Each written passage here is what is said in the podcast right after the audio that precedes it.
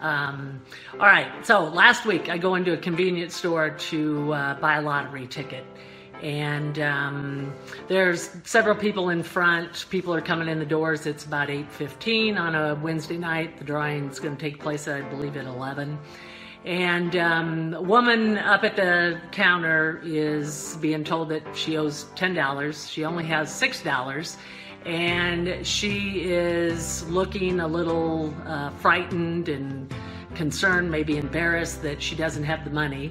Uh, there's no canceling the ticket, the clerk is telling her, uh, because once you order them, it's got to go through the process. She's got to have the money. So she said, well, let me let me run to my car. And before she goes out the door, I just, it's kind of a reflex, I just say, ma'am, um, how much do you need? Um, and she said, I need ten, but I have six here. And I said, all right, you take my ten dollar bill, I'll take your five, we'll call it good, and good luck, I hope you win. So she went back up to the counter, paid her bill, and um, after she paid her bill, she uh, turned and kind of had her head down, and I could see there were tears coming down her face. And uh, she walked up to me and she said, oh, I must have your phone number. Um, I, I'm going to pay you back. And I say, honey, you, you don't need my phone number. Just good luck. I hope you win. And, um, you know, have a, have a great night. Don't worry about that. And she hugged me, I hugged her, and she said, I'm new uh, here. I moved down from the north, and um, I miss my family horribly as tears continued to roll down. And uh, she was so imp- appreciative. And I know this falls in line with uh, what Andrea's been talking about uh, in church the past uh, week, two weeks. And um, it's crazy how we never know what something so small, Uh, an act of kindness, and how it might ripple, uh, because there were several people standing in line that day, and um, there were more comments made about uh, just, you know, um, stepping up and, and helping that woman in a situation and giving her, um, you know, just a couple bucks to help her do that, and uh, not expecting anything in return. And um, so I share this story not to, to pat myself on the back, but to just simply remind everyone those little things that we do that um, we never expect any appreciation from, um, boy, they can just come out and really hit you in the old ticker and, and uh, show you what a wonderful world and wonderful people that we have in it. So, thank you.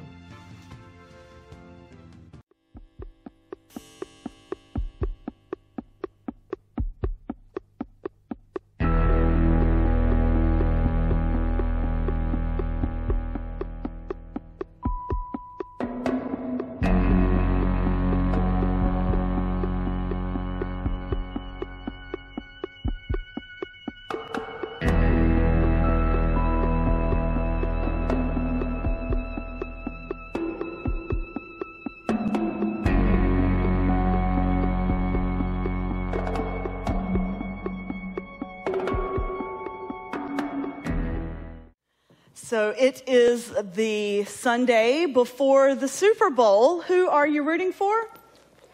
The Panthers, all right. I just wanted to make sure, you know, we can always have some deflectors in the crowd. And if you are, maybe you just didn't want to, like, say anything right now.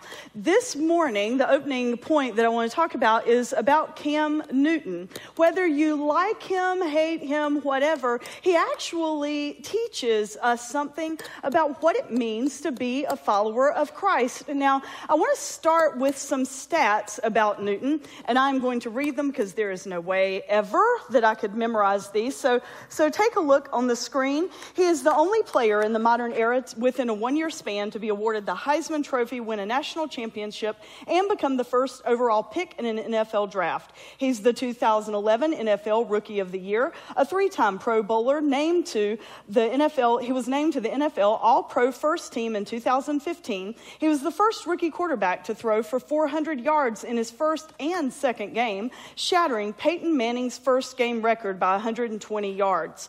He broke Otto Graham's sixty-one-year-old record for passing yards by any quarterback in an N F L debut. He was the first rookie quarterback to throw for four thousand yards in a season. I don't know anything about football, but that's a lot. First rookie quarterback to rush for seven hundred yards. He ran for fourteen touchdowns, more in a single season than any quarterback in N F L history, breaking Steve Grogan's thirty-five-year-old record. In two thousand fifteen, Newton became the first quarterback in N F L history to throw for thirty touchdowns and rush for ten in the same season, thirty-five passing, ten rushing. He became the only quarterback ever to have three hundred yards passing, five touchdown passes, and over one hundred yards rushing in the same game. I'm assuming he was tired after that one. In the final game of the two thousand fifteen sixteen season, Newton tied Steve Young's records for the most career rushing touchdown by a quarterback, a record that Young set after fifteen seasons in the, in the N F L compared to Newton's five. Now, I read those not just to like try to be culturally relevant, even though I do. I read those to make a point. You heard all that stuff, right? Like he broke some people's records that had existed for like fifteen years. He broke those records in five. Here is my question for you today, because this seems to be the polarizing point around Cam Newton. If you, I want you to pretend for just a minute you are a quarterback in the N F L. If those were your stats, wouldn't you want to dance? I mean, really. Let's be honest here. We try to do that in worship. Um, if those were your statistics, after you scored your touchdown, wouldn't you be like, yes, I would? And the truth is, probably most of us would. In fact, that's sort of why we're looking at this uh, message series called How to Measure Your Life and to Create a Life That Is Life-Sized. Because, you see, we all measure ourselves, our self-worth, by different things. Newton has been a fan of football since he was a young boy. It's a part of his family culture. And he talks about how when he was little, his dad used to make him not eat Cheerios and watch uh, cartoons on a Saturday morning, but made him get out in the yard and start working on football drills with him. He said at the time he regretted it, he hated it, he didn't want to do it, but now if he is lucky enough, and I quote him, if I am lucky enough to have a son, I will do the exact same things with my son that my father did with me. The gentleman, the man, is gifted. He has a skill. Certainly all parts and pieces have to be in play for some of these things to happen, but come on, he's good. He is great at what he does. Doesn't he deserve to dance? When Wes started, when we chartered, which means we became a legit church, we were not a part of a, a network of churches anymore other than the United Methodist denomination. When Wes chartered three years ago, just over three years ago, we were told, and any church study, anybody that's ever coached new church pastors, they get you ready not for the first Sunday, but they try to get you ready for the second. And then they tell you, you better get your leadership team, your launch team ready. And here's what you better get ready for, your own statistics. You know, in the United Methodist Church, we measure things by statistics as well. And they said, you know, you are going to have this amazing first Sunday. I promise you'll have lots of people. People from the mama church will come. The denominational officials will be here. And it'll just be a great day. And you better plan for the second Sunday. The statistic will be half of what the first Sunday was. So that's what you need to tell your leadership and your launch team. Half. Plan for half. And then the even more sobering statistic after that is after you've planned for that first half, by your third Sunday, you will have cut that half in half again. Those are the numbers that you will settle with. And that's the foundation from which you build. The hope of all churches is to break two hundred on that first day, so that if you break one hundred on week two, you'll have a decent foundation to build the church. This had been drilled in my head. I didn't sleep at night. I prayed. I prayed, God, please bring the people. Uh, I'd felt called to be a pastor for some time, but never thought I'd have to like go find the people. I thought I would just be moved and they would magically already be there. So this was not a part of some long-term dream I had, and I was petrified. I was terrified that I, we would fail. So the first Sunday we get here, and, and the auditorium is, is over half full. I think it seats like six fifty, seven hundred in here. And we had three eighty-one that first Sunday. I'm like, sweet, yay. And then I'm like, oh, prepare yourself. Next Sunday, we're only going to have about half of that. So came back, and, and their, their stats were almost true. But you know what? The third Sunday, there was no more half. The third Sunday, we had basically ten, plus or minus ten of the second Sunday, and that's where we began building our foundation, which was over the magic number of new church starts, two hundred. Now, I've got to tell you the truth. You don't know what happens with me between right there, that black curtain, and the outside door where I go to greet you after it's over and I say, amen. There are things that happen with me. Usually Rob Babinski, the drummer, sees them on my face. When I feel like I have bottomed out and the message made no sense and I preached way too long and I wonder if you're still awake or, you know, out of a coma, I, you know, make this face and I'm like, oh, I knew and I should have done this and this and this and I forgot. That happens pretty frequently, more frequently than I want. But I've got to tell you, on that third Sunday, when we did not follow the denominational statistics, when I got around that corner, I was like, yay, I'm so excited. A preacher took some glee for just a moment in an accomplishment. Am I wrong? I mean, was that like against some kind of religious rule? Did I sin in that moment? I don't think so. I mean, a lot of people invested a whole lot to get us to that place. I really genuinely was petrified and then excited. Now, some folks may say that was wrong. Some folks say that Cam Newton is a showboat. Others uh, really don't like the whole Superman beating the chest thing or, you know, this, and I'm not even going to attempt to do that thing. What's it called? Dabbing. I said dabbing the other day, and somebody said, that's not how you say it. It's dabbing. And I have Googled it. I cannot found, find the pr- connect, uh, pr- pronunciation, so dabbing. Uh, you know, people don't like him because of that. So my question for you this morning is, why? Because you see, I think the question that we have to look at when we find ourselves not liking someone because of their achievements or because of their actions or whatever, there's something bigger going on. There's something at the root of it. And that something is not just here and now. It traces back a couple of thousands of years. And Jesus pretty much called them out on it back then, just like we're going to talk about it right now. You see, Cam Newton actually has the stats to back up his showboating. He is gifted, but he does one more thing that I find phenomenal. If you want to do a study of people, a sociology study or psychology study, why is it that in all the newspapers and the on the news, we hear about the showboating, the Superman, the dabbing, but we don't hear nearly as much about this? What's that? It's a little boy. And what's he got in his hands? A football. He got it from Cam Newton.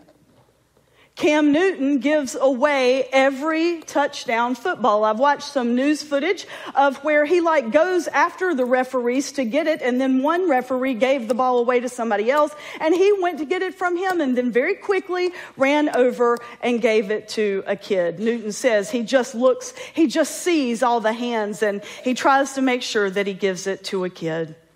Look at a picture of all the faces of the children that the news folks were able to gather together that uh, had received a football.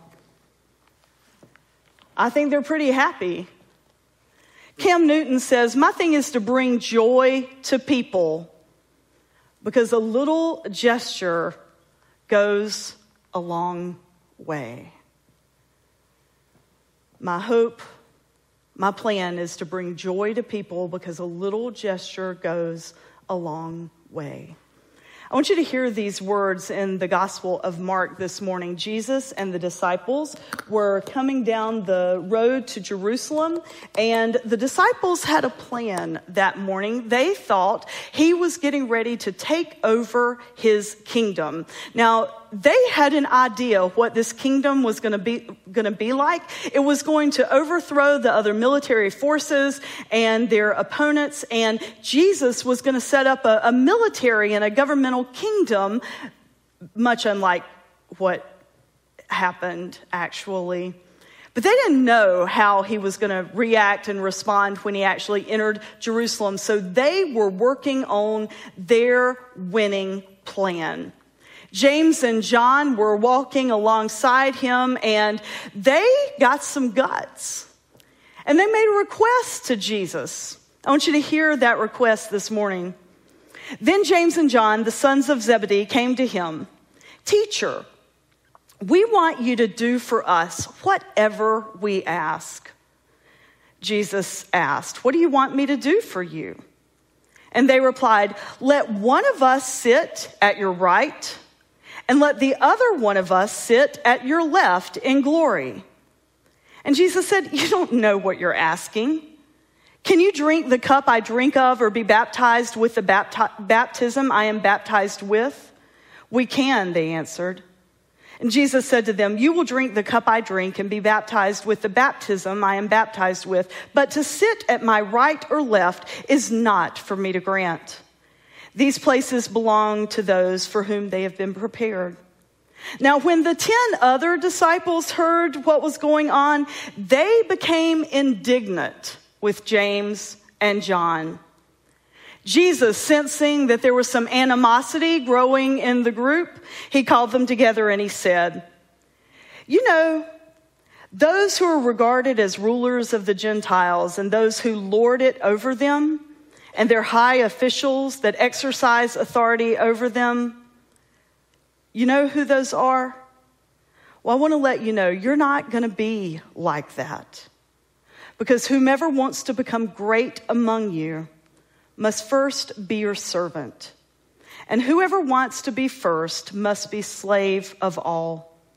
For even the Son of Man did not come to be served, but to serve, and to give his life as a ransom for many.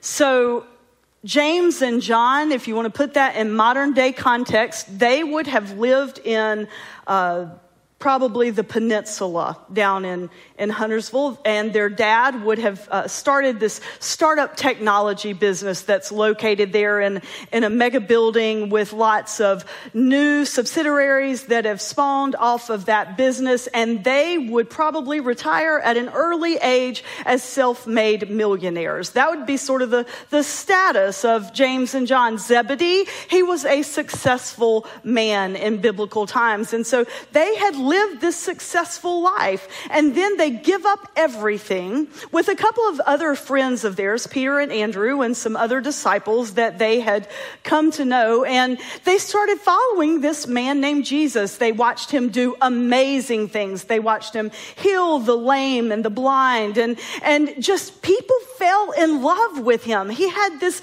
charisma about him that you just couldn't resist. So it's natural, really, when they are walking into Jerusalem and know that the kingdom of God is getting ready to be ushered in, they think it's going to be a man, man-focused kingdom, and Jesus is going to be the king. Thus the title, the King of the Jews. And so they do what normal human beings do. I think that's the beauty, one of the beauties in this story. You know what? We're just like them.